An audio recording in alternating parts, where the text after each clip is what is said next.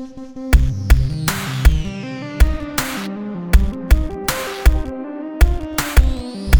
is the 911 Calls Podcast with the operator and his trusty junior assistant, Mr.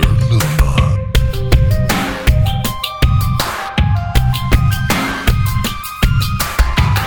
911, where is your emergency?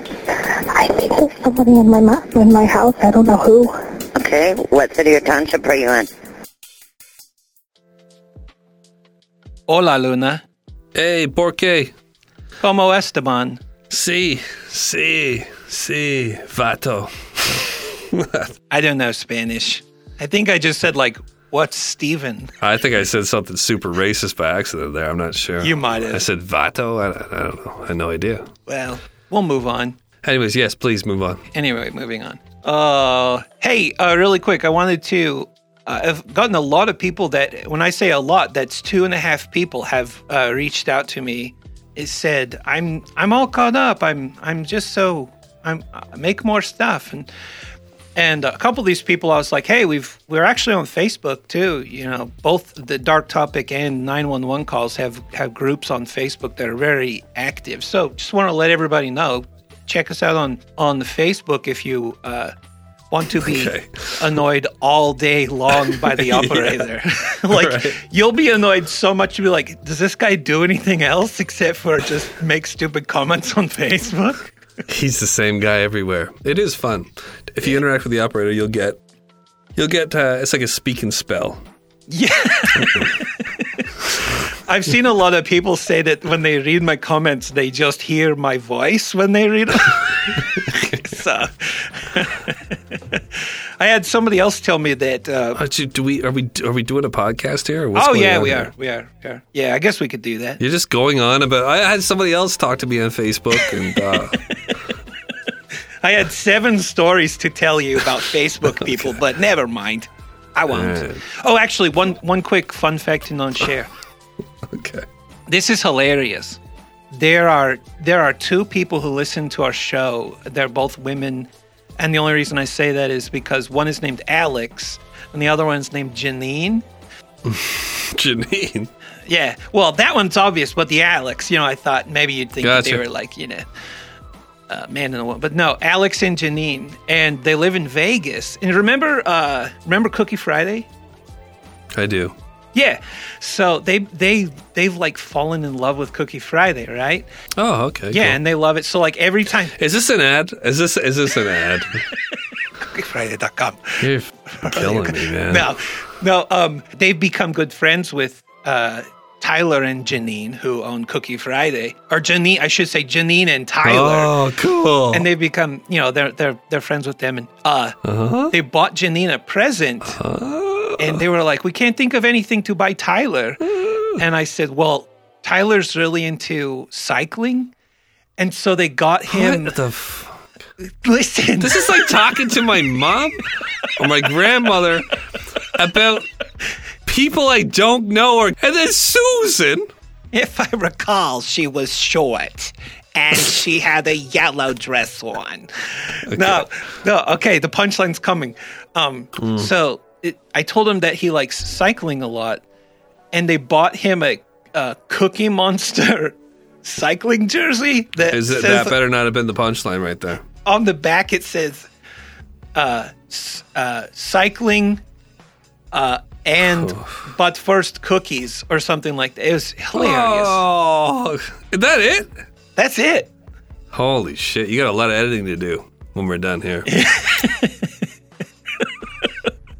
All right. Anyways, so Any, anyways, that was What's that? that was- What's happening that was, here? That was heartwarming, touching. Hey, anyway, okay, so I got a question for you. Hmm.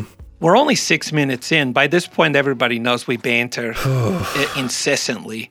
I know, but there's a still banter to go. I'm assuming we haven't come close. There's to a little bit about. of banter. Yes, okay. All right, man. All right, Sorry. fine. Here we go.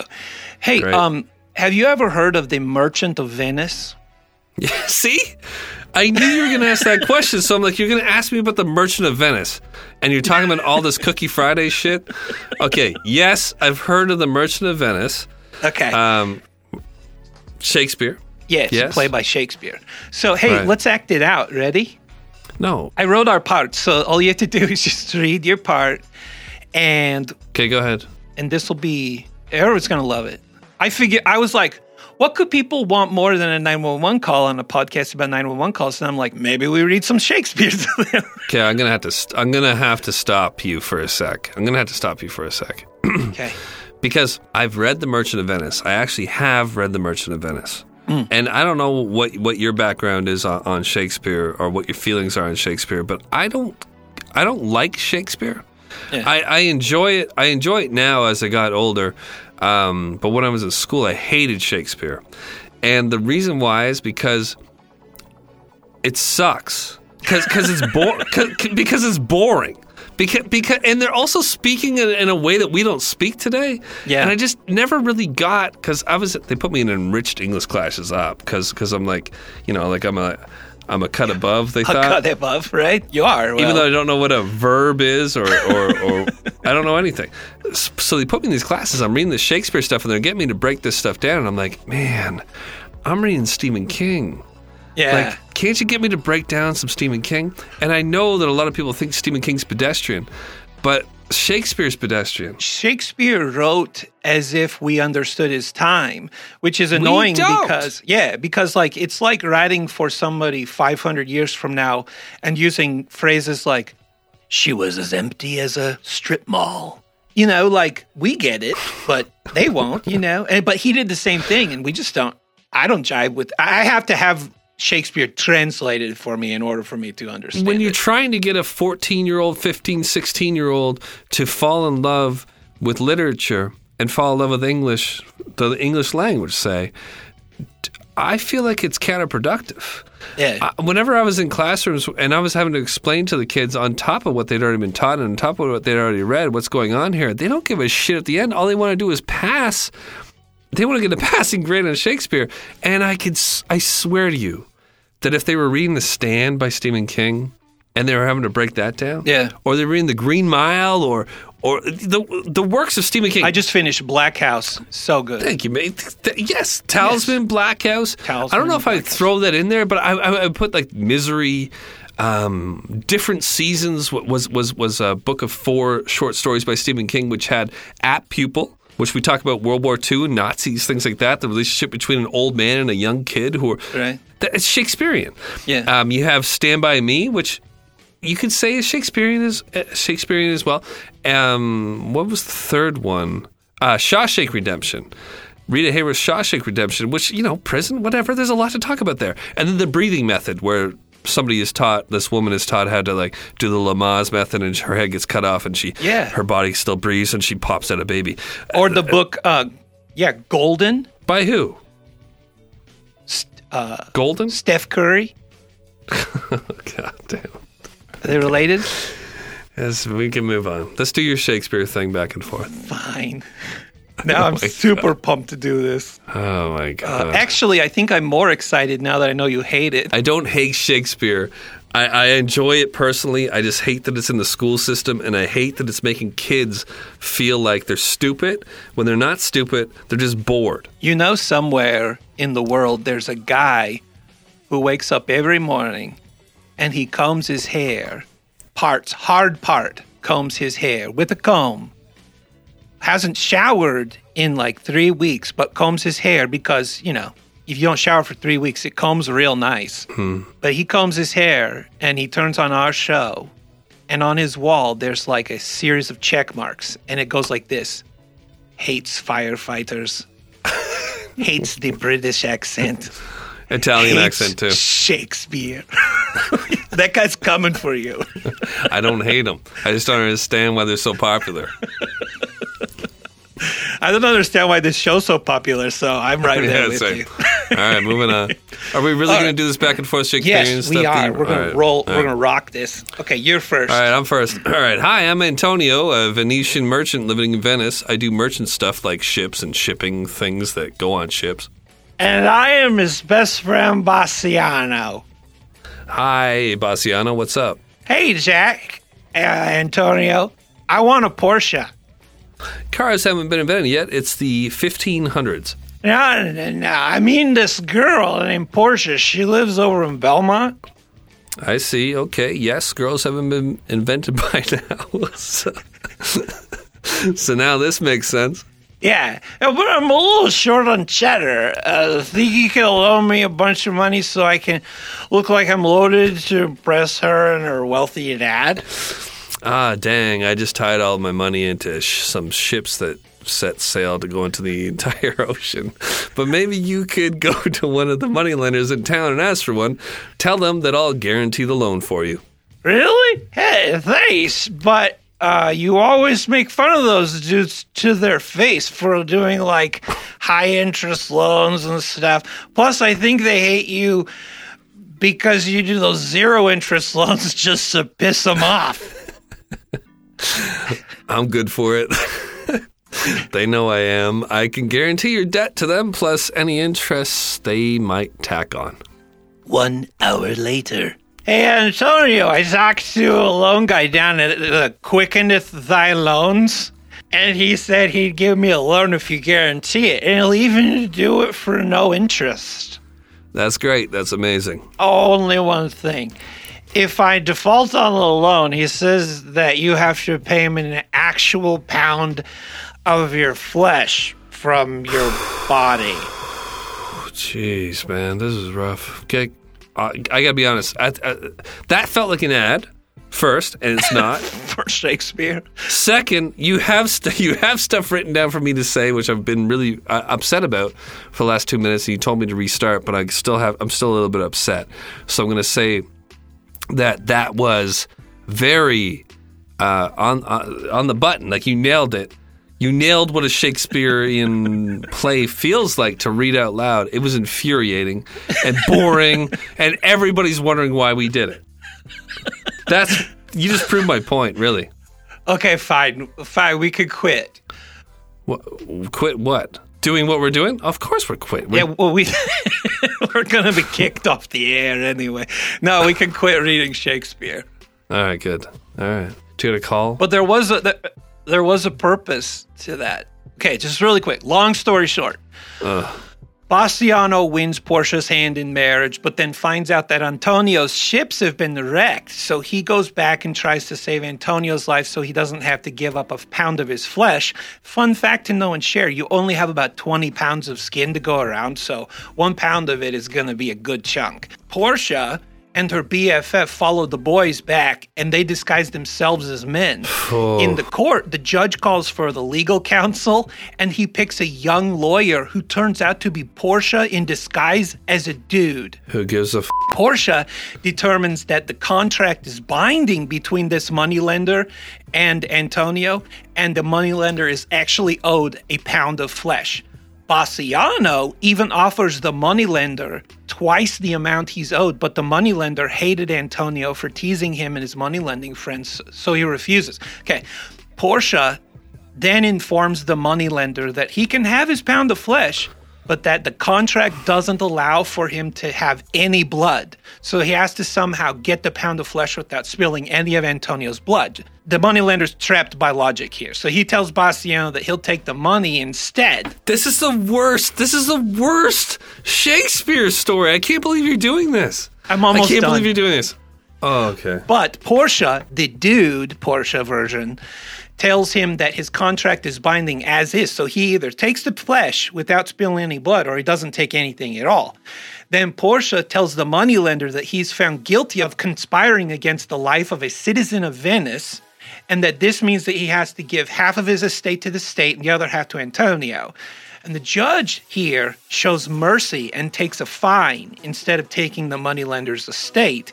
And Antonio shows mercy by not taking the other half of the estate, but he makes the moneylender promise to give the whole estate to his daughter, who's Portia's BFF, that was also dressed as a dude.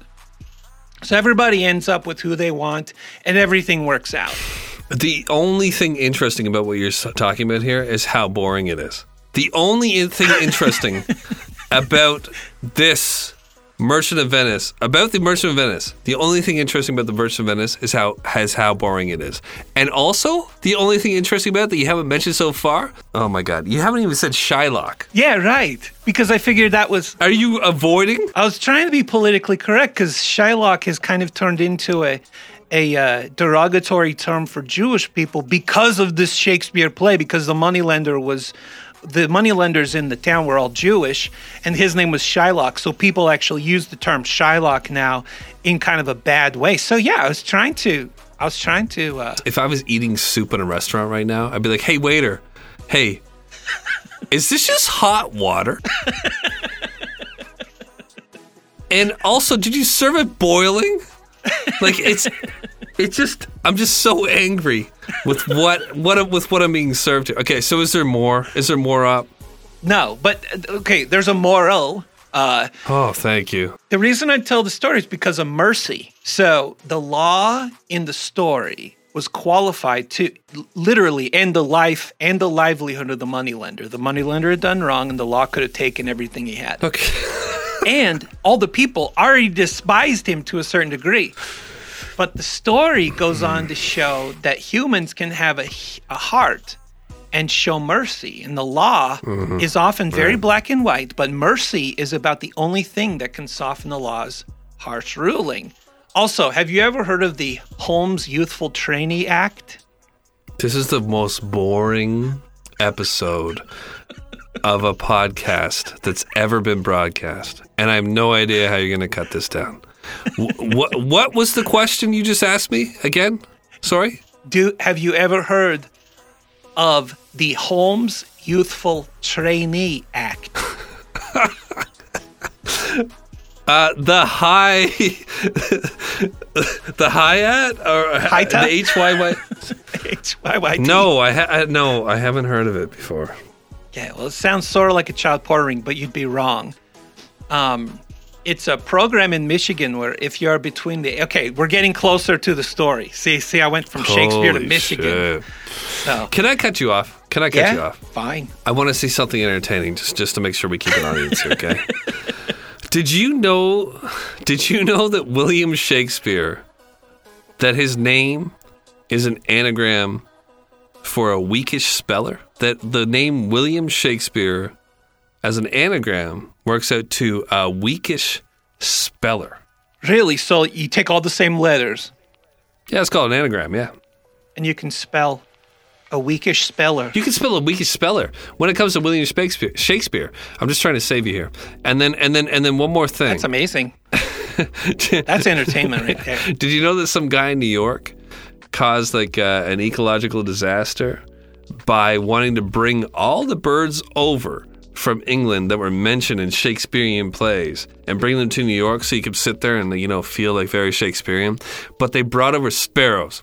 So sparrows come over. They brought over like a hundred of them. And now the sparrow and the house sparrow and the pigeon are the only three birds in the U.S. so you can just shoot on sight. Like that's what that's that's that's that's, that's why a taxi driver just runs them over. You ever been in a cab and the taxi driver is just knocking over pigeons? So basically, what you're saying is everything that's associated with Shakespeare is a total disaster. It's a disaster. They should bring Steve King in. All right. Uh, anyways, go ahead. The Holmes Youthful Trainee Act is a program in Michigan where if you are between the ages of 17 and 23 and you're convicted of a certain list of crimes, the law can defer your sentence and they'll even take your guilty plea and they'll exchange it for you agreeing to follow this youth program.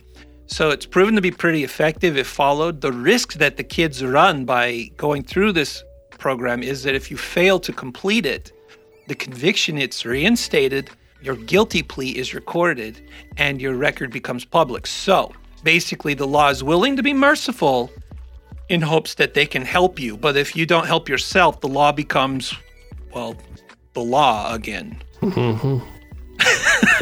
Okay. All right. So, okay, today's uh, call, today's case involves a, a few people that have had firsthand experience uh, with this law in Michigan. I can't tell if this one's going to fly or die. I, I just, Um, Uh, my fingers are crossed. Everybody's excited here. Hit play. Okay. Well, okay. There's. Guess. Okay. All right. Here's entertainment for you. Guess where this 911 call takes place? I don't know. England? In a 13 year old girl's room. Shall we go there now and eavesdrop on the call? Oh, there's nowhere I'd rather be right now than in a in a 13 year old girl's room. That's where Shakespeare liked to hang out. Probably he hasn't been me too yet. Wait, he will be. Probably a 13 year old boy's room, but you know, not judging. Yeah. No. Yeah. Love is love, right? You ready for me to hit play? Mm-hmm. okay. Here we go.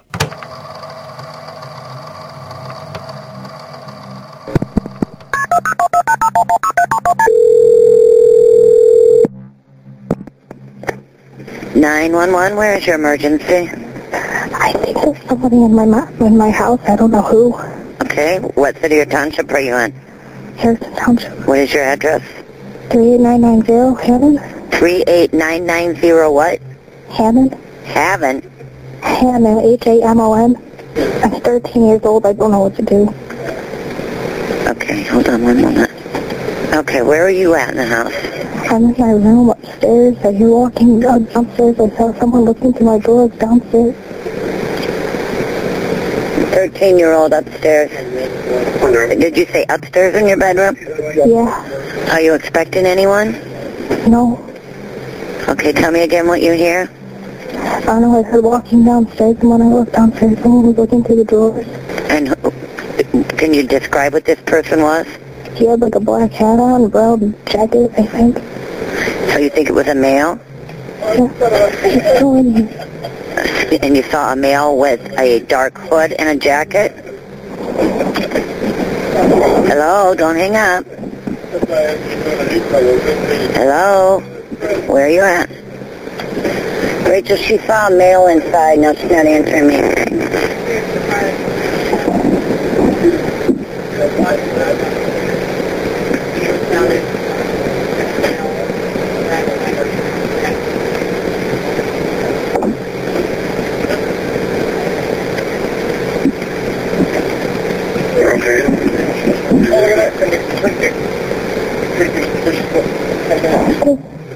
Are you there?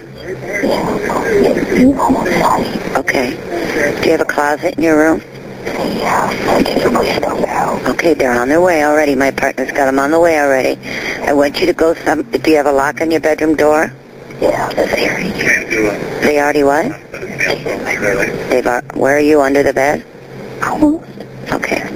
Just lay quiet. I'll, I can listen, okay? Shh. I'm going to listen. Lay the phone down and I'll listen. Okay. Is it one or two people?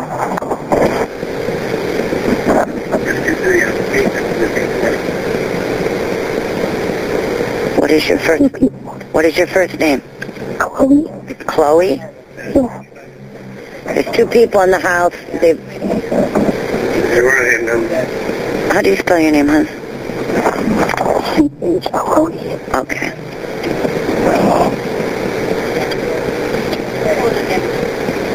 Okay, so you said they've already been up and through your bedroom?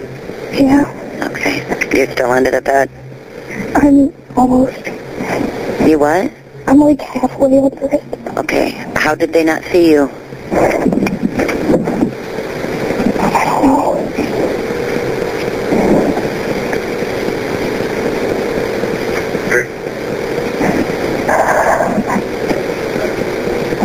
Was the house locked that you were aware of?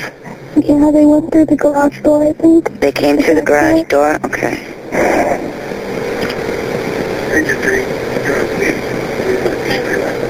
Do you have a dog? Yeah. Did the dog bark? No. Where is the dog at? I think downstairs. What kind of dog? Uh, the lab. She has a lab. The dog didn't bark.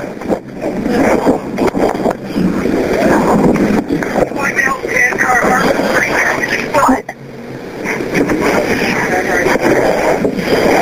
Okay, just stay where you're at, Chloe. How old is your dog? Or is he locked up or caged up downstairs?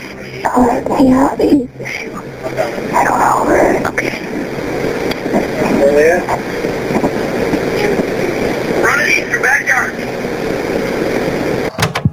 Okay. Oh man. Oh man. Ah, so uh, hopefully that's uh, expunged this Shakespeare from your soul. Hopefully people hung in because that's probably the most compelling call you've ever played. Thank you. I mean, I guess. Seriously. I had very little to do with it. you you had nothing to do with it. I'm just saying you chose well here. You chose poorly for the intro, but the call itself was was incredible. I'm not saying that you de- that, that you created that call. Well, thank you, thank you. I'm not a hero though. Um, uh, yeah, you know, in this case, I intentionally wanted the wanted the beginning of this episode to be sort of a briar patch of That was annoyance to because this was the East, the Easter egg was the gold the golden call that we're listening to here. well. We'll see how it develop how how it plays out. But so far, man, like it's terrifying. Yeah. It's terrifying. Like we've all we've all pictured ourselves in this situation, and you've played some calls in the past where someone just gets shot out of nowhere. So I'm waiting Yeah. on that. We don't know what we're gonna get, you know, Right. with, with what you're what you what, with what you're willing to throw out there. Because we've seen what you're willing to throw out there. You you made us, you made made me and and the audience listen to a woman drown. Yes, that's that's true. I did. You made us listen to like a woman just get shot, A boy got shot by his grandma twice, five times actually. but but a woman gets shot and then the guy shoot himself on the phone. That's happened Yeah, multiple times. that was pretty So rough. here I'm just I'm waiting. I'm waiting. I'm like, oh my god, is she gonna gonna start screaming and they're gonna grab her by the foot and drag her Yeah. up under the bed? I'm also saying to myself, hey hey operator, hey 911 call operator, stop being that person who's like, what? What are you trying to say to me? and like kicking your foot under the dinner table while you're talking shit about your grandmother across the way. Like, s- sh- quiet down. Yeah, I don't think uh, she. I don't think that that version of a voice. Uh, what, what would you call it? Uh, the, the the waitress at a truck stop voice. I don't think it has whisper mode because it's like, "Where are It's a smoker's voice for sure. Are you under the bed yet?" I feel like I feel like you can still whisper with that voice. I think. So. Let me try. Where are you? Yeah, see it works. it's, it's, it's, Oh, yeah. it's better. All right, ma'am. While you're under the bed, I'm gonna go take a smoke break. It's my turn. I wish she would. I'll just be in the atrium. The, the girl, this 13 year old girl, is like, I'm halfway under the, under the bed. Why aren't you all the way under the bed? That- That's when the yank her out. Have you tried shinny in your hips? You know, just shinny. Like I'm shinnying in my chair. Shinny, shinny. You know, like shinny. Can you do the shinny? Shinny, like this, shinny. Yeah, the, the two the two intruders are walking around like, "Hey, isn't that that woman who served us nachos at Denny's earlier? Do you hear that? I hear her. I think she's upstairs. I think she's under the bed upstairs. Yeah, I think she's upstairs in the corner under a bed. All right, here's a little backstory. There's more to this call, uh, but uh, it, it, it's basically the whole the the call. Uh, you know, you can tell where the call is taking place. So there's more to the call, but uh, really quick on the backstory. The girl that you hear on the phone is 13 year old Chloe Symington, and on December 15th, 2011, she heard two people break into her house. So she hid under the bed and called 911 while this whole thing is going down. Um, toward the end of the call, there, you might have heard the police. The police say, "Running through the backyard." So someone is running through the backyard. Either that or that cop is like trying to get there. His car broke down, and he's you know running through backyards. But I doubt that's that's the case. Okay, So keep, you want me to hit play again? keep going. yes. Hey, really quick. Um, let's put an ad in right here because we uh, gotta pay the bills. Gotta pay the bills. Hey, listen. Okay, go ahead. But between you and I, honestly, uh, Yeah. like when are we? When it, it's embarrassing. There's no ads playing whenever you say that. Do you know that? I, I've heard. I've heard. I've heard people say that. We we had, but we You've heard people say that. we we gotta pay the bills. they feel bad for us. They're like, how do they pay the bills? we don't pay the bills. Yeah, well. just start saying we gotta pay the bills if we actually have an ad. But see, that's the thing is, I don't know if we'll have an ad because our ad managers insert the ads dynamically in the spot where I say, put an ad here in every episode. So oh, so ads might be playing in the states, but in Canada they're just not playing. yeah, I Because mean, in Canada there's, there's no ads playing. Yeah, yeah, and then there might be an ad playing in Norway, and we don't know it. But uh, our ad managers, This is yeah, have said, Okay. "Oh no, we'll get you some ads," and I'm like, "Uh, when?" Because I don't know if you know this, Jack. Statistically, more people listen to this show every month than live in Miami. How many people do you have to have listen to a show to get a what you freaking ad? about? What are you talking about? What are you talking How, about? what, what's what's the what's the population of Miami? Like three hundred fifty thousand? You three hundred and fifty thousand people listen to this podcast every month. Yep. No, they don't. Yeah, they do. No, they don't, Statistically, dude. St- Anyways, when you say you got to pay the bills, here's an ad. How about we work on there being a f- ad there? Okay, here's an ad for you. We don't have any ads, so if you're listening to this and you're like, oh man, once this episode's done, I'll be out of episodes until they put another one out.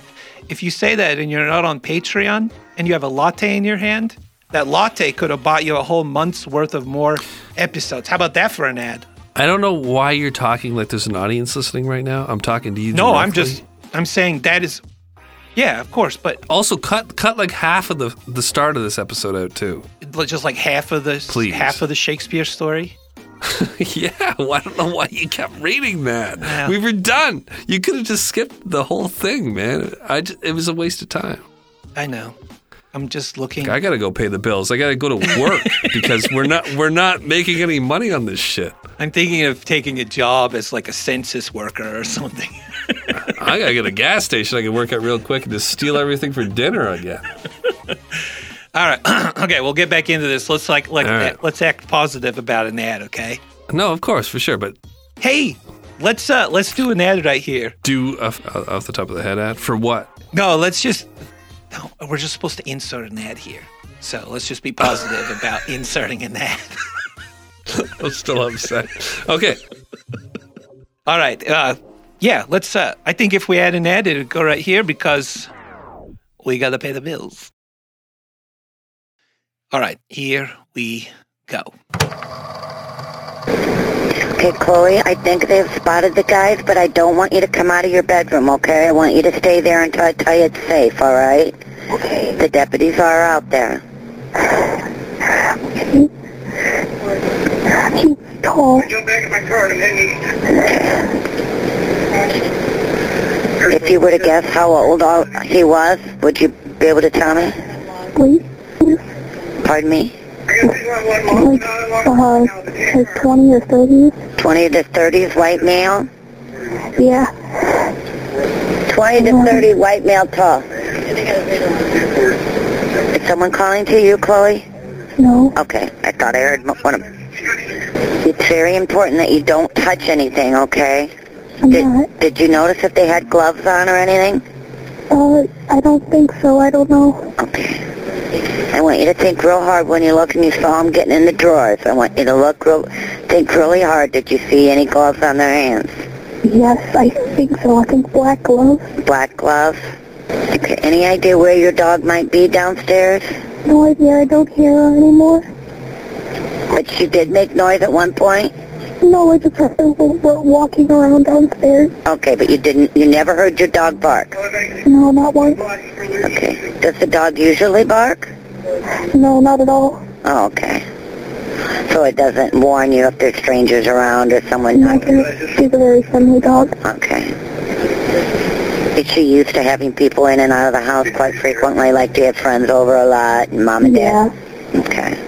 He should be somewhere near Parkway Circle in North Point. That's where I'm at. You still under your bed? Yeah. All right. What I know is that, like, before this was happening, Okay, what? hon? someone was knocking on the door Okay, before this happened, and I looked outside, and they had, like, a black van A black van? Yeah, it was like a dark colored, not like, it was like a dark colored van. Probably trying to track it there. Okay, is it possible for you to look out the window and tell me if that van is still there? Oh no, I already looked out when they were walking around downstairs. Okay, so the van was gone? Yeah, Okay, and you said it was a dark color van? yeah. So do you think they were dropped off and then the van pulled away? They drove away, and then, uh, then this happened. Okay, hold on one moment. North River now. Can I get the air? Uh, units on Hammond, the caller believes that these two suspects were dropped off by a dark-colored van. They pulled away, and then she heard the subjects inside the house. Did the van have windows? Yeah, a lot. Okay. She also states it has lots of windows. You can't do that here in a second. Give a description of one in a black jacket, would you? Do you know if one had a black jacket? Black hoodie, looks like a car. Okay. The other got a typical standard light brown car. That's what she saw too, Rachel. Circle lash one here. They knocked on her door first. Chloe, you're doing a really good job. These officers got a really good description of them. my cat's with me right now. She's under the bed with me. Okay, okay. I just want you to be safe right now, okay? So I'll let you know when the deputies are coming back to the house. But you're not hearing any more noises downstairs? No.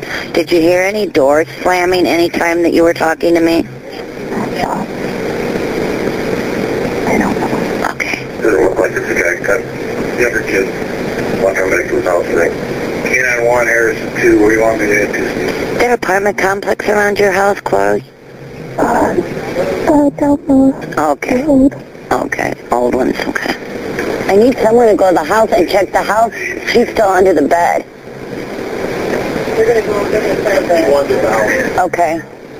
Okay, I have a dog with a, um, an officer at your house with a German Shepherd dog. Okay? Is your dog... Right now? They're at your house. Okay, I, I just heard my dog like flap its ears. Can you let him know she has a lab inside the house? If he takes that dog in, we're going to have a dog fight. She has a, a loose dog inside the house, a lab. Okay.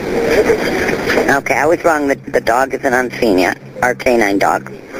Alright, I don't think anyone's in the house anymore, but I told Alyssa when to get Okay, out of the listen. I've got a command officer that's there. I'll tell you in just a moment.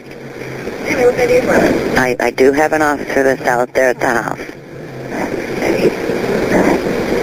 And you may hear him come in and walk around, okay? Okay.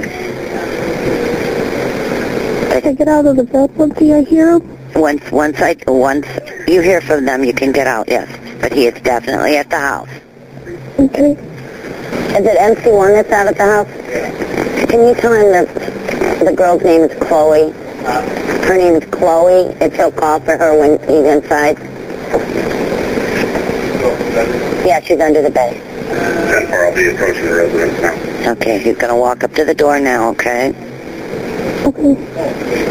The front door, the front door's locked. Okay, he'll figure that out. I want you to. My partner just told him when he's inside to call your name. Come on, description again. Okay. The door, someone's knocking at the door. That's him, right? Yeah, that's him. Should I go and get it? Yeah, you can go get it. Alright.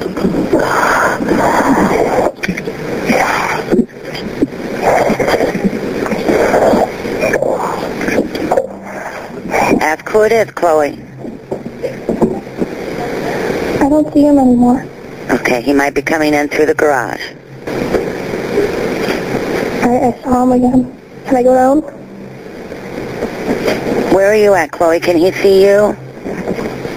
I just saw him. He's walking to the next, he's walking next door. Okay. He's running.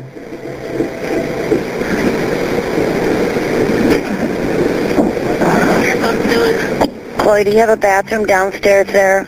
Yeah? Okay, I want you to go in that bathroom and lock the door until I tell you, okay? So what do you want me to do? I haven't heard any more from him, so I'm going to wait. Are you in the bathroom, Chloe? Yeah, I'm gonna in there in a minute. Okay. Was your um garage door open? Oh, there's, there's a side door Okay. on my garage. I see the cop. He's walking in front of my house. Okay. That's you on Do Okay. you want me to go get the door? Okay. She's coming to the door. Is, uh, going to be a tan vinyl sided home? Is, do you have pan? I found him. Okay. All right. I'll let you go, Chloe. You did very, very good. Very brave. thanks. Um, bye-bye. Bye. Oh man, Poor Chloe. That was a long time to be under the bed. At least she had her cat there. Yeah. Have you ever been in one of those kind of like I've been in a couple where oh, I'll tell you one. I was uh, living in Birmingham, Alabama, and every Wednesday we would drive around and try to find an empty basketball court in town, uh, just you know around, uh, and shoot some hoops. This one time we were in we were in the projects, which is hard not to be because there's a lot of projects in Birmingham. Go ahead. What? No, so it just made me laugh.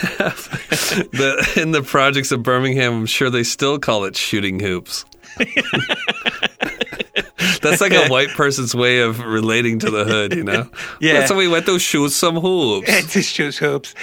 So we were we were playing basketball at this basketball court, and um and it was it was getting kind of dark, but the basketball court had these like floodlights. The floodlights went out, and we were like, "What?" And we stopped playing basketball, and then they came back on, and there were a bunch of guys on the side of the court, and they were like, "Uh, you guys are done playing." And we are like, yeah, okay, we're, yeah, we're almost done with this game. And they're like, no, you're done. And they pulled out uh, like automatic weapons. Like one guy had an Uzi, one guy had another, and like we are like, okay, yeah, we'll just pick up our stuff and we're gonna we're gonna get out of here. Yeah. And like the feeling, uh, the feeling I can describe it as when that happened, being that exposed, like in the middle of this asphalt, like not no cover, nothing, and that guy could have just started mowing us down. Like if the nerves in my body, it was like I got stung by a thousand bees all at once. It was just like. It just hits you like your body wants to react, but there's nothing you can do. Well, those are alarms going off, and your body's letting you know, like, man. Yes, I bet you, I bet you, everybody who's ever been murdered felt that, and you got to feel that. probably. Uh, you should be. Or anyone who's ever been stung by a thousand bees. I've been stung by 18. Wow, that's close to a thousand It was wasp. statistically. Yeah. Um, yeah. So the fun, the not funny thing, but is we packed up like quick. But the weird thing was these guys got back in their car and like took off. And so we were kind of like, should we stay or should we go? Na na na na na na na. And we decided to leave, right? So we're getting back in the car. Was that the Ramones? uh, it was the Clash. Weezer? Oh, the Clash, right? Clash, right? Uh, No, no, no, no, no, no, no. I don't think it went like that. That's why I had to comment on it. All right. close. Uh, and we're getting in the car, and this other car pulls up, and these guys get out, and they're like, "Were those guys giving you a hard time?" And I was like, "Yeah, well, you know, they're fine. It's fine. No problems. No problems." And they're like, "Give us twenty bucks, and we'll go take care of them for you." And I was like, 20 bucks. These guys are probably with those guys. so Yeah. if I gave them 20 bucks, I just bought them all Slurpees. Wow, that's a cool scam, though. Yeah. So you show up and just scare everybody on the court, then you leave. Take off, and then you get some money from the cleanup crew. For 20 bucks, I'll take care of a full out gang with Uzis for 20 bucks. Yeah, it's not likely. I don't think I want to be involved. No, it wasn't price. really. I don't think he was packing that kind of heat in his Toyota Corolla. No, he, was, he was, he was, yeah, he was like a parasite. I don't think that they were in cahoots together. He was a parasite on the end of it, Yeah, trying to sure. trying to sweep up whatever he could off the ground. Yeah. Yeah. So that's kind of the feeling I'll bet she had when she was under the bed and those feet are coming in her room. Like just that pins. Like you, there's nothing you can do. It could be over in a second. And then you got Greta, the the uh, chain smoker, in your ear. Enunciate your words. What's going on? Can you spell your name again? Talk to me. How many dogs do you have? Could you send me a picture? Speak up, sweetheart. like, man, she's trying to be quiet. Lady, she's trying to be. you know, like every once in a while you're talking to somebody and you hear toka toka toka. You can hear them turning the volume on their own phone down, like you're talking too loud and they don't want people around them to hear you. I was hoping to hear toka toka toka. You know, like okay, this girl's got it under control, but you didn't hear that either. I don't know that sound, but that's oh. funny that people might know that. Everybody seems to do that when I call them. oh hey, uh, toka toka. I do it. I do it. I've, I've done it already to you. So you you you can hear that when I'm doing that. Yeah, so sorry. That's funny, man. Tucka, tucka, tucka. Okay, here's the rest of the story. So the intruders were 19 year old men, two of them Daniel P. Laughlin and the Michael Thomas Zanukowitz. Daniel was an addict and was actually taking advantage of another state program called Drug Court at the time that he decided to break into Chloe's home. He had already been convicted of first degree home invasion five months earlier. So I don't know if you know, but drug court is sort of like work release incarceration. You can hold a job, you're free to uh, a certain degree during the day, but you must like attend a battery of classes and you pee in cups at random times all the time. And It's like group probation. It's like group probation. And Yeah. sorry, I, I this will probably piss a few people off. I just didn't catch. You said who else was in the house with her with with Chloe? Who was supposed to be in the house? no one, like no one was supposed to be there. Was, she's alone. Okay. Yeah, She was her alone. cat and her dog. Then these Good two enough. guys show up.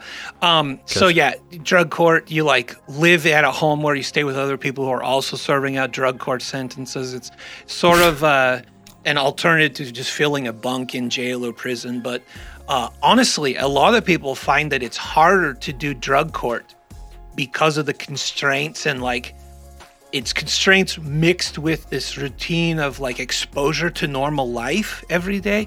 And for addicts, sometimes that can be worse than just going to prison and sitting there and filling out your sentence, you know? I can, I can attest to that fast. Not that I mean we haven't taken many sidetracks during this, so I feel comfortable doing this. No. Yeah, we could do it now. At the John Howard Society I worked for here in Canada, where there was people coming, kids, kids coming out of jail, and they had drug problems and all that kind of thing.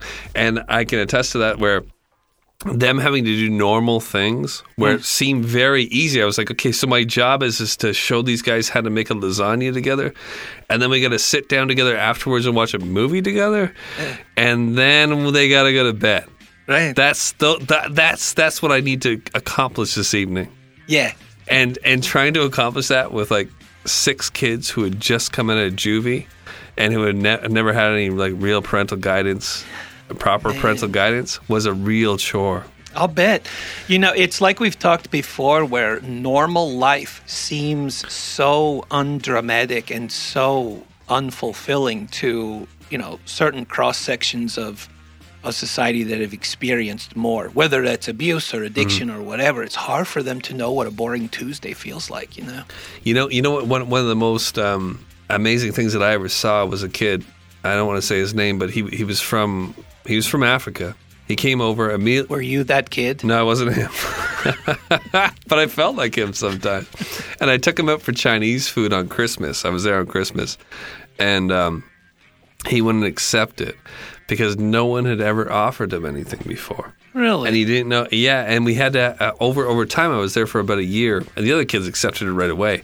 But like over time, over a year, I was like, man, like the simple things that we're talking about right now when it comes to drug court, like like like learning how to how to be, what it feels like to be a regular person, and deciding whether or not you want to be a regular person is the way that I saw it. yeah, that's rough. Just just seeing this kid not accept a Chinese food meal that I was buying with my own money, and he broke the whole thing down. Saw what I was doing. He's like, "You didn't get this money from them.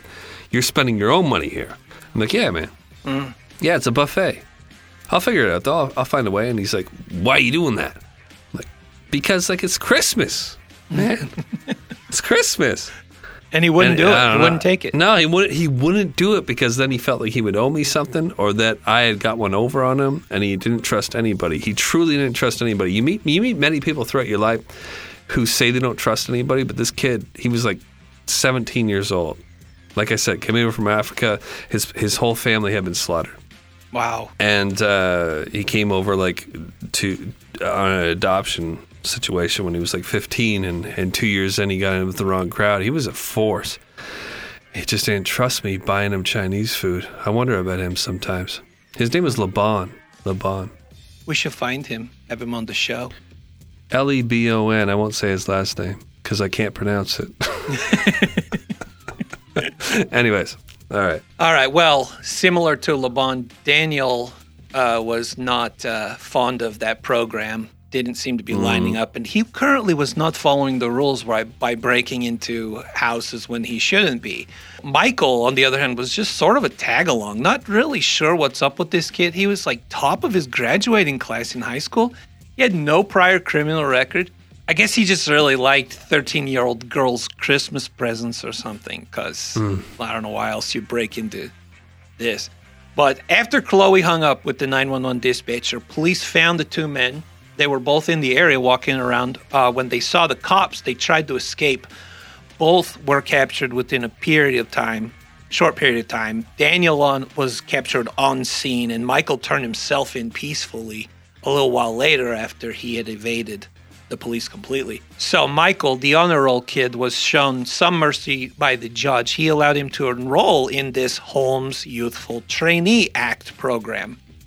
To date, I can't find anything on him in the criminal justice system or really even on Facebook or anything. So we can rest assured that he turned his life around and is healthy and happy somewhere with a 13 year old girl that he earned through hard work and skills developed into program. oh my god well if he's not on facebook then that's a that's a leg up Yeah, right? that, that shows he's involved in whatever he's doing but man what you said back there Well, she'd probably be 20 now, so it's legal now. oh Or maybe he died in the program. Either way, I'm sure he's free. Daniel, on the other hand, didn't get off his lucky. So he was a repeat offender at the time of the break in. So he had taken advantage of the same program earlier that Daniel was entered into.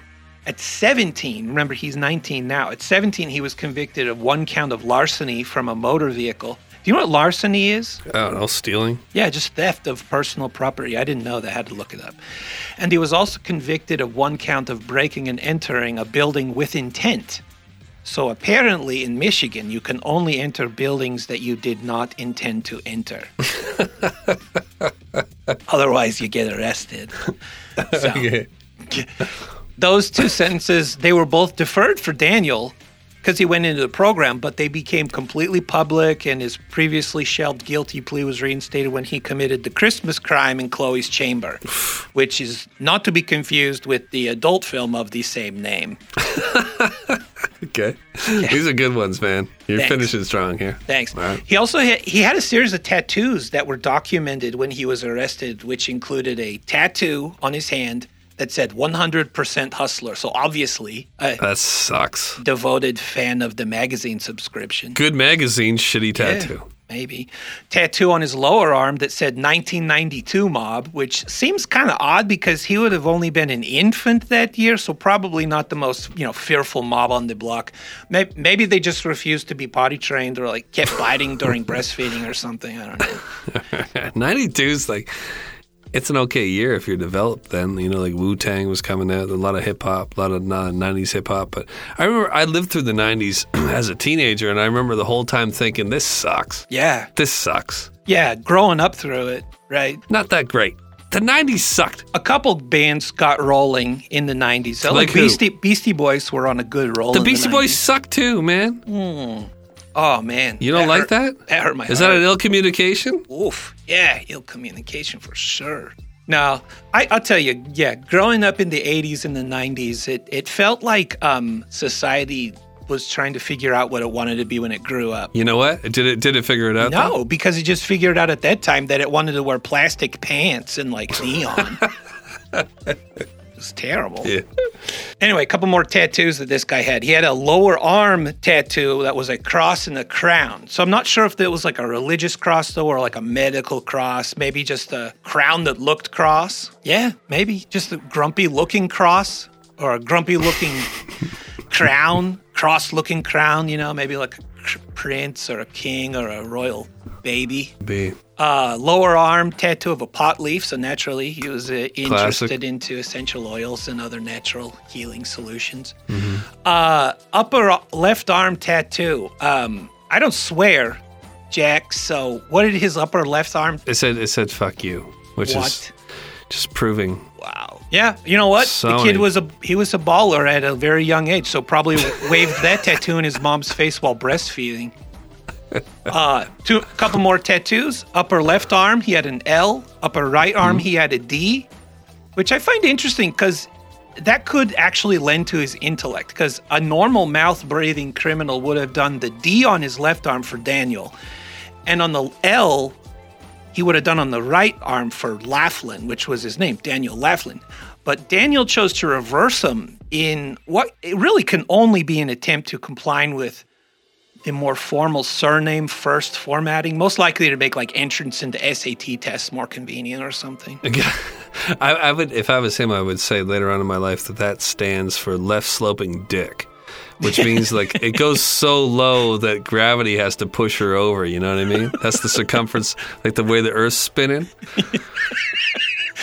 It twirls counterclockwise when he's in the northern hemisphere and clockwise Yeah. when he's in the southern. Yeah. hem- Yeah. Okay. Yeah. Sure. Why does it slant that way? Gravity. LD. Gravity. What's up? It goes the other way when I'm on the other side of the equator. Hashtag science.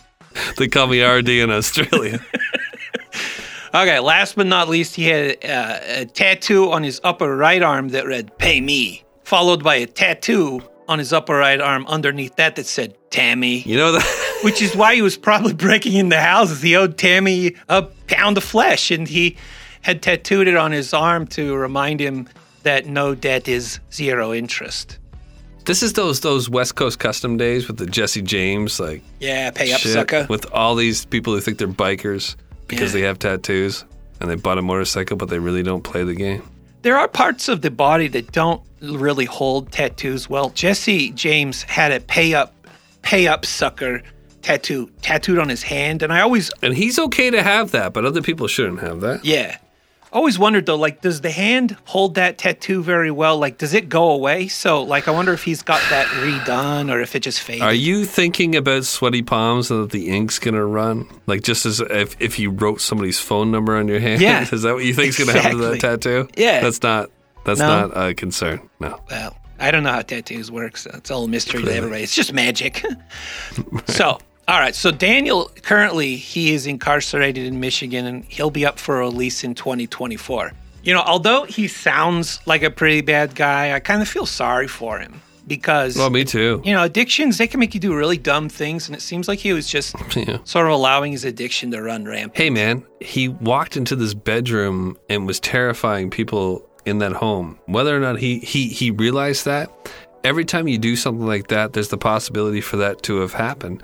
I think about it a lot. Like with my house, I'm like, if I'm not here tonight, I know my whole family will hide in the back room. Go ahead and walk through my house and steal all my shit and walk out and think that you didn't harm anybody. Guess what? They heard you the whole time. Yeah, you messed a lot of people And up. they thought that at any moment you were going to boot the door in, rape their mom, and slit my little kids' throats. Yep. That's what they think.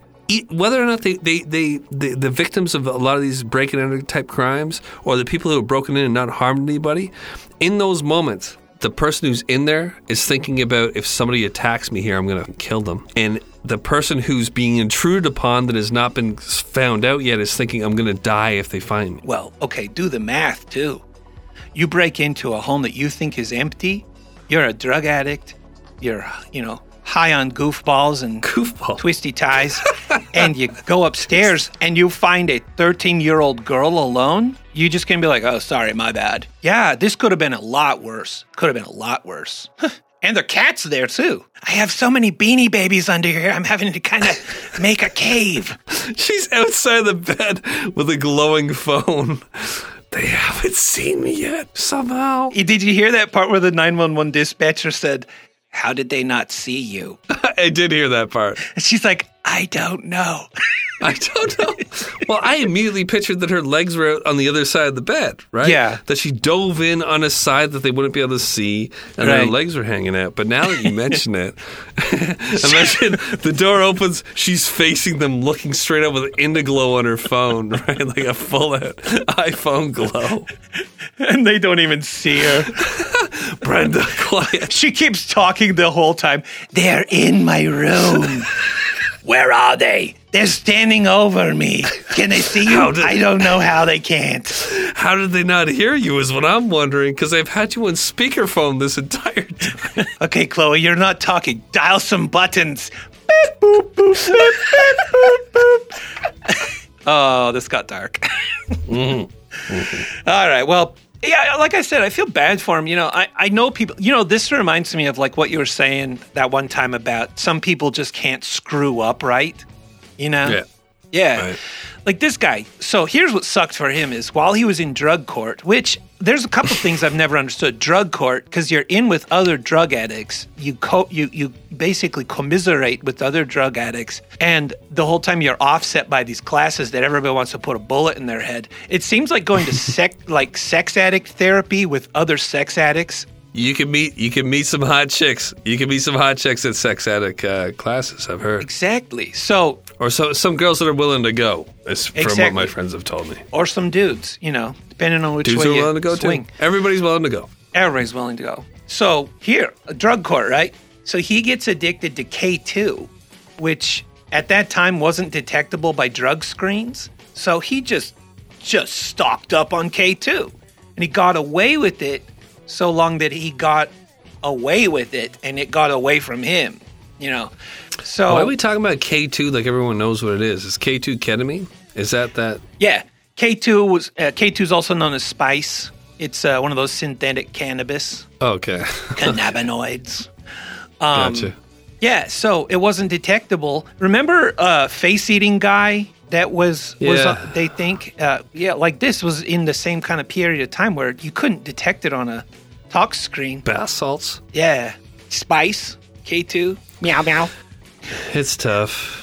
It's tough to trust your your research when it comes to drugs. To be honest with you, Op. I, I do some deep dives, quick Googles here and there. You know, spit spot. you think it's all bad, so that's fine.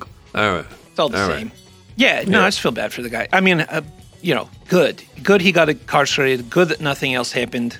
Uh, bad because, man, I, I don't know.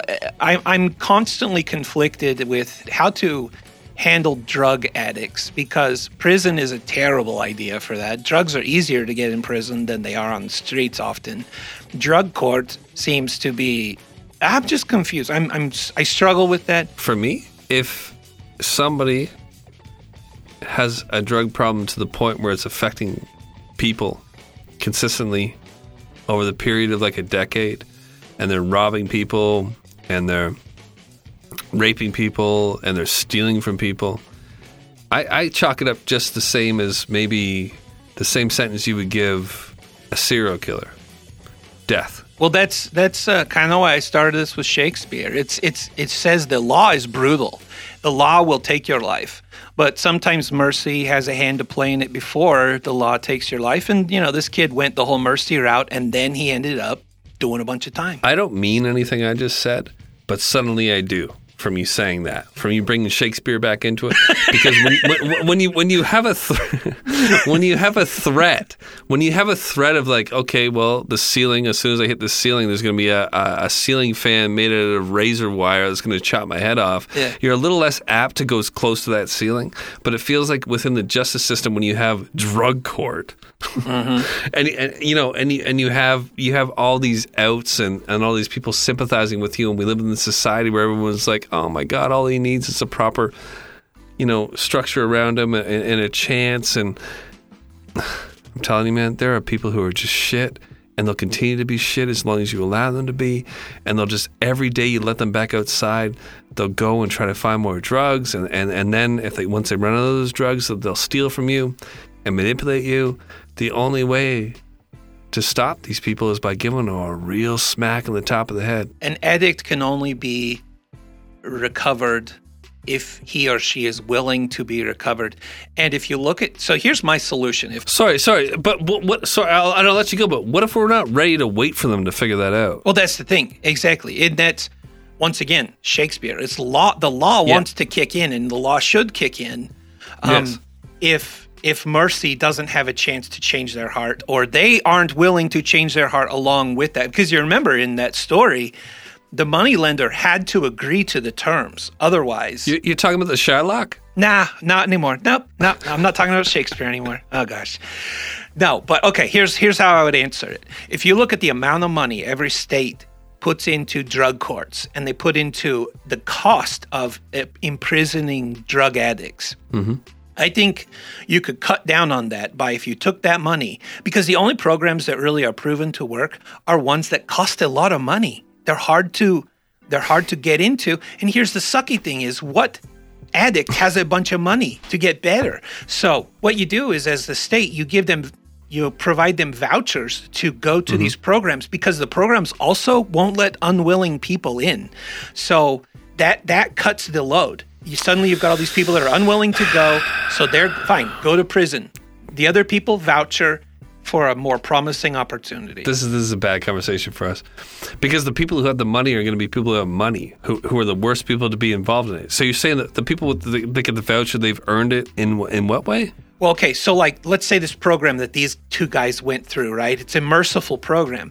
That program would be able to offer vouchers Oh, to kids that were willing to do it. So yeah, no, the the, the voucher so basically the state is contributing to personal businesses that set that set up these these retreats or, you know, so it's like a val- valedictorian program yeah. within the drug court. Yeah, in a way, it's like if you prove yourself or you're willing, you can use a voucher. Go here, rather than the Okay. state wasting that same money on you sitting in a bunk in prison or or a halfway house. You know, trying to make it while you're also working at the Circle K, trying to avoid doing another round with your friends. You know, I understand. I don't know. Anyway, I do have a happy ending. But the thing I really think you could do for drug addicts is let them be. Let them be so. Let them be so. If there are people who really want to just be like high their whole lives, and because the thing is, is when somebody gets off of being high, someone goes off of being a heroin addict or a crack addict or someone who's been that way for like five, ten years, real life really isn't good enough for them. I think we should create programs where like, you let them be high forever, but they they're high in a way in which They're alone. they're helping society. It's like so here's what you need. Here's something synthetic which which creates it's you're not sitting there smoking crack in the back alley or, or mm. doing heroin with the th- shit hanging out of you in an apartment somewhere. But here's something synthetically that you can take that that ups the way you feel about yourself. You feel high all the time and mm. you can sleep, but you need to you need to do this for us. I'm talking about uh, a dystopian society. Like a creative commune in a I, way. I'm talking about slaves. Hmm? like a creative commune in a way where you can be high, but you have to be a you have to be a guitarist in a band and contribute creatively, or you have to paint, or you have to do the. So we're basically creating artisans out of addicts. Ooh, I like that. Artisans out of addicts.com. I like that. I like that. If you told me, here, I'll give you this pill every day. You're gonna feel as great as you can. Okay, I'm talking about I'm talking about me outside of having a family and stuff because I have to stick with my family and, and all that. But there are people I know who who will never have a family. There are people who, uh, who I know that will always be lost, and they'll eventually commit suicide or they'll die of a drug overdose or they end up in prison. Those type of people, they're like uh, in Game of Thrones. You know when they go to the wall. Yeah, the big wall. yeah. Right. They get this pill every day until they don't want it anymore. And they just got to go do mundane tasks for society, but just feel great all the time. Okay. They have that in North Korea where uh, half the population they just break rocks all day. Hey, if you're high and breaking rocks, Maybe you like better it. than you better than you break into to my house and It's true. you know, uh, some some people might look at us, you know, and say, "Hey, tanking up on root I- beer and breaking rocks all day long." definitely. Yeah. All I'm saying, and, I, and, I'll, and I'll cut off here and we'll go to the happy ending, and you'll probably cut this whole thing out. But all I'm saying is, I'm sick of trying to figure out what to do with these people because they don't give a shit about themselves. So let's just give them an option to do what they want to do, but that is out of our hair. Yeah, because they're they're choosing not to contribute. Well, then you'll have this conversation where it's like, well, if you let them recover and dry out and you figure out all their feelings, it's like we all got feelings, guy. Yeah, it kind of makes me wonder. Like, if you had asked some of the biggest musicians to, if you said, "What if we would have rewarded you with more drugs and everything for you to create more albums?" They wouldn't want that. They might have. You know, who knows what Pink Floyd or would have made or whatever. But we also would have probably wrung them out. Like we would have squeezed all the creativity out of them because as humans, we can only handle drugs so long. We think we can handle it. Yes. Well, there are people who will recover. There, there are people who are capable of recovering, and they will eventually. But there are people, man. There are tons of people who just don't get better because they're too selfish. It's not about drug abuse. It's not about. It's not about um, their childhood or anything else. They're just wired in a way that's selfish. I meet people who don't do any drugs. I meet teachers in my life who I'm like, oh, you're an asshole. Yeah. Like you're just like a power tripper, right?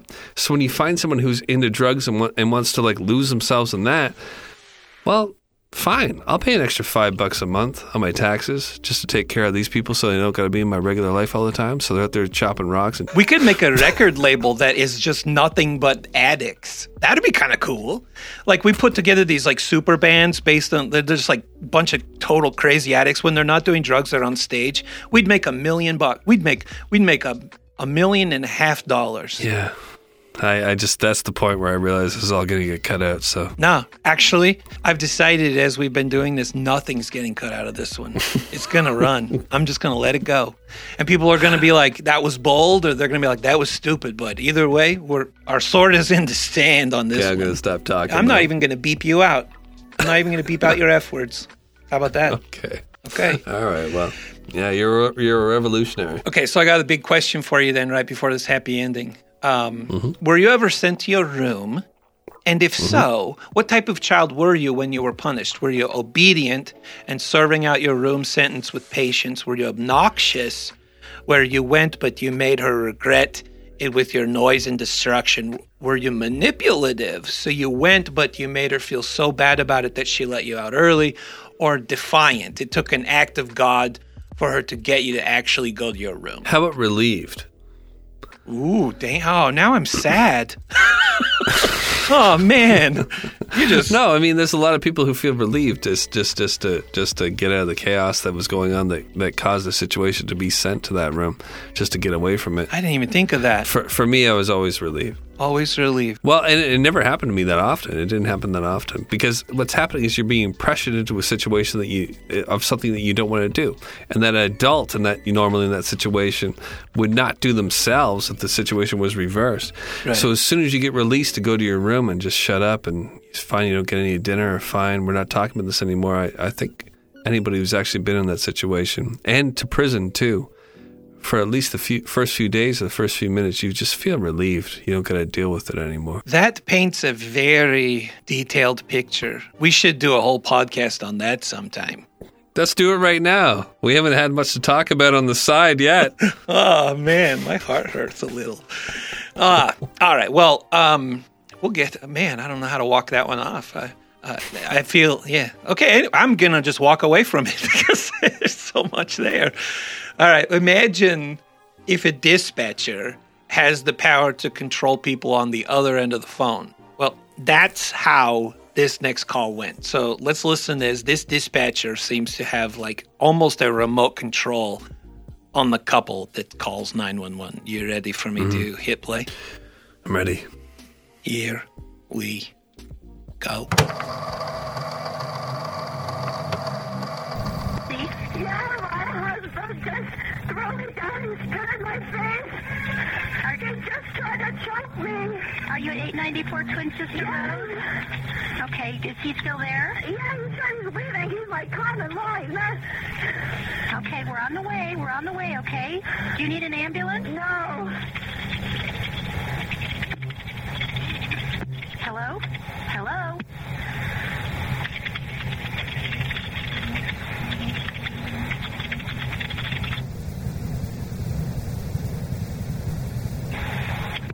Yeah, yeah.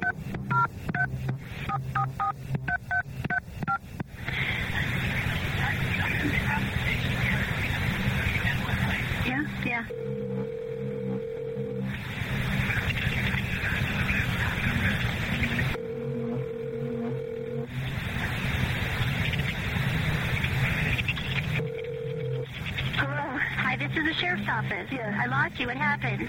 Uh, nothing. Okay. Is he? Is your husband leaving? What? Is your husband leaving? Yeah.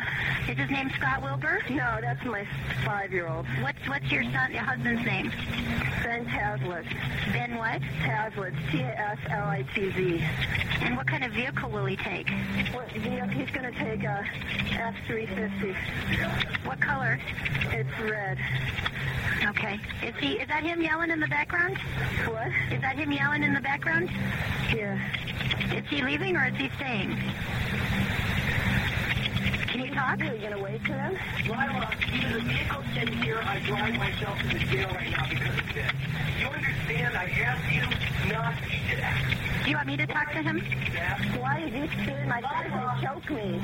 Throw me to the ground. You to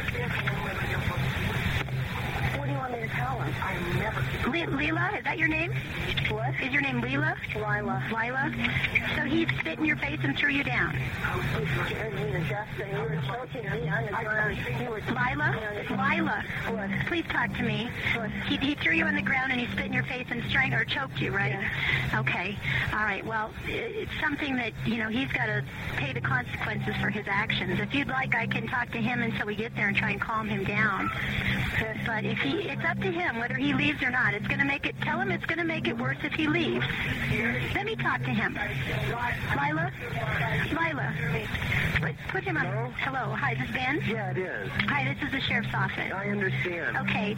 Now look, whatever happened, we have we're obligated I to come know. up there and I check know it you're out. obligated to come here, and I know what's going to happen. My wife has just called you. I'm going to jail for a very long time. I will not see my kids.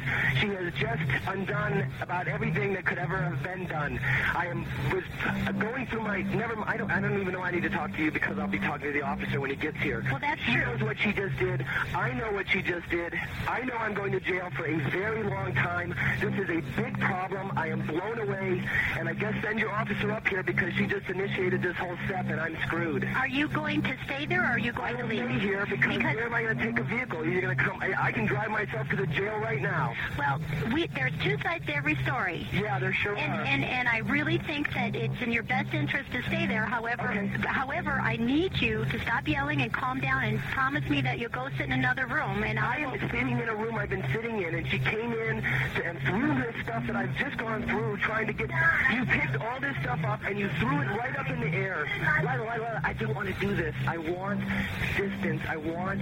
I don't want you to confront me. This is not okay. Is there another room that you can go in and wait until the officers get there? Lila, where would you like me to go until the officer gets here? Me gets here to take me to jail. Is this room okay? I'll stay in here. Okay. Okay, now let me get her on the phone and have her go somewhere else and leave you alone. Okay, All right. Here she is. All right.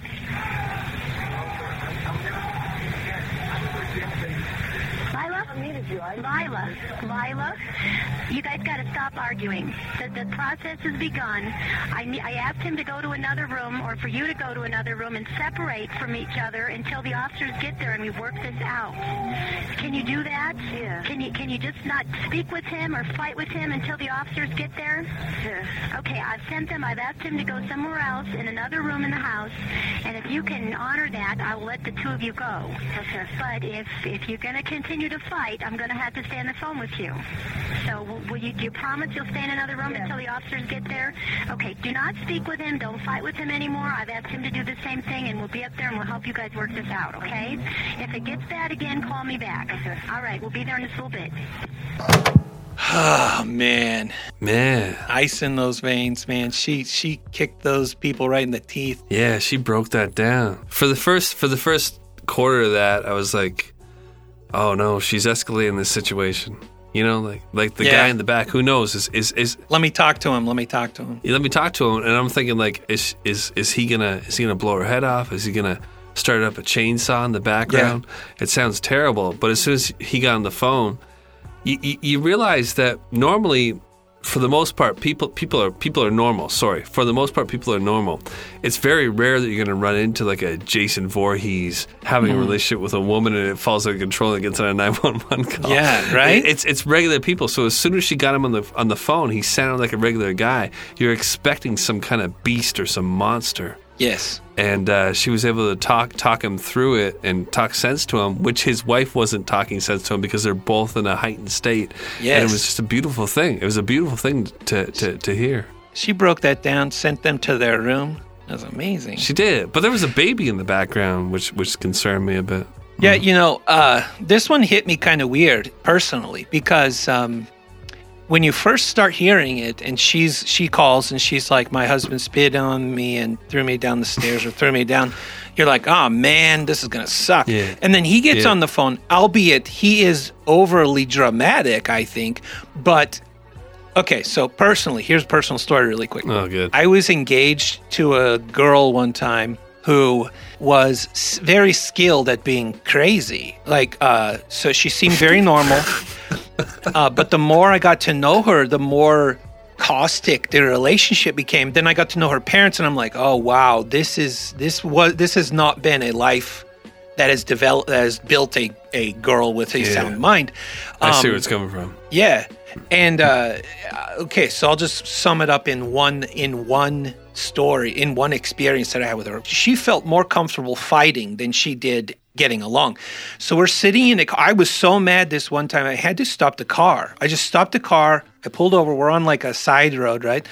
And we're mm-hmm. yelling at each other. And it's I don't realize that it's loud as loud as it is. I'm just so exasperated. I, I've never been with a professional uh, arguer before, right? And I don't mm-hmm. know how to mm-hmm. handle it. I don't know how to I don't know how to fix it. You wouldn't. Yeah. Yeah. And I'm constantly trying to fix the situation, right? And partially, I think that's why I was in this relationship because I kind of saw something that was broken and I hopefully I'm better now, but you know, at that time I was You're a fixer. I was, and and it was a, a flaw. But anyway, we're sitting there. All of a sudden, cop lights behind us, and a, a officer comes to uh, my door, and he's like, "We got a we got a call from the apartment building right here next across the street that says you guys are having a fight." And I was like, "I'm sorry, you know, it's just." This, we're just arguing about something. And then he goes over to her side, which I totally get what he's doing here. He goes over and he's like, ma'am, Are you okay? do you feel safe? Hmm. She mm-hmm. says, no. Oh fuck! You're you're in trouble. The cop took her and took her home. And when that happened, and I, this call made me think of that. Like, this guy seems so exasperated. Like, she could have very likely blown a situation. Maybe not. Maybe not. Maybe it was an abusive situation and she's getting out and she's fed up. Um, but that's the that's the memory that came to mind. I'm I like, hear you. I don't know how to. I, don't- you you can't fight that one. You're just shadow boxing. I hear you, man. See, I come from from like a violent past where where it was it was always the guy. Yeah. And and for for for that situation, like for you to for you to share that story fits very well to this because when the guy got on the phone, I was like, oh, this guy doesn't seem like that bad of a guy. Yeah. And he's following instructions, and now everybody has listened to the operator. I was expecting chaos, like I said before, so. Um, I don't know what the moral what the moral would be here. This is a happy ending. I don't know. I don't know, man. I don't know. See, I, That that dispatcher man, she just she she buttoned that one up, and I thought I thought that She was did. so She impressive. I was like, wow. But I also thought I thought I, I also thought sorry man to talk over you there. Yeah. But I also thought she was very lucky to have run Hmm. Into the couple who would who would be who would respond appropriately to to her tactic there. Yes. 'Cause- Because I was thinking it could have turned into in, in in my situations that I've seen in my life, it would not have turned out that well. right, yeah, they were wired for that dispatcher. Any other dispatcher, It was fortunate. Any other couple, yeah, and somebody could have been killed. And I, so I think the moral then is that every situation is different, and you got to f- it out. Sometimes you get lucky, sometimes you f- it up, and, and everything f- apart, and someone gets shot in the head with a in, in their belly, and buddy blows his off on the call too. But once in a while, you get one like this, it just works out. Everything's everything, man. It, it's there's no recipe. It just we just keep on and on. And Just be good. Give a lot of hugs when you can. Well, that's all I got, and uh, feel like we man we went around and around on this one. This was uh, a journey. for sure, yeah. I'll see you later. I'm gonna go All read right. Othello. Yeah, go read Othello. I'll go read uh, Ptolemy, and uh, we'll we'll we'll get back and discuss. All right. All right, hugs everybody. Hey, we can't thank you enough for listening to this podcast. Somehow, We seem to be building this weird family that can't get enough hugs. It means so much to us. Because of our supporters, we've been able to bring even more great stuff for your earballs. We know you've heard of what we think is the best $5 tier on Patreon. There, you get the Dark Calls podcast, live video stream chats with us, and other fun stuff like early bird previews of our new upcoming podcasts, like True Crime Kent. Check out the pilot episode now over there. But we have also been able to create a whole new tier of content and goodies called Tier 13. In addition to all the $5 stuff, you get an exclusive podcast called Dead Time Stories, written and spoken as only the masterful Jack Luna can.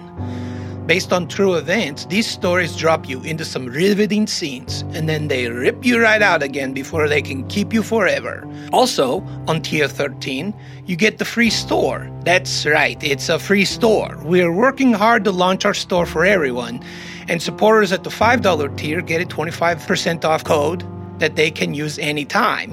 And Tier 13 supporters get a code that makes stuff free. That's right, any two items every four months, you can come and just take it.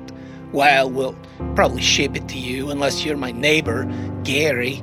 And Gary, if you're listening, I need my hoe back. So much thank yous to you, everyone. So much hugs.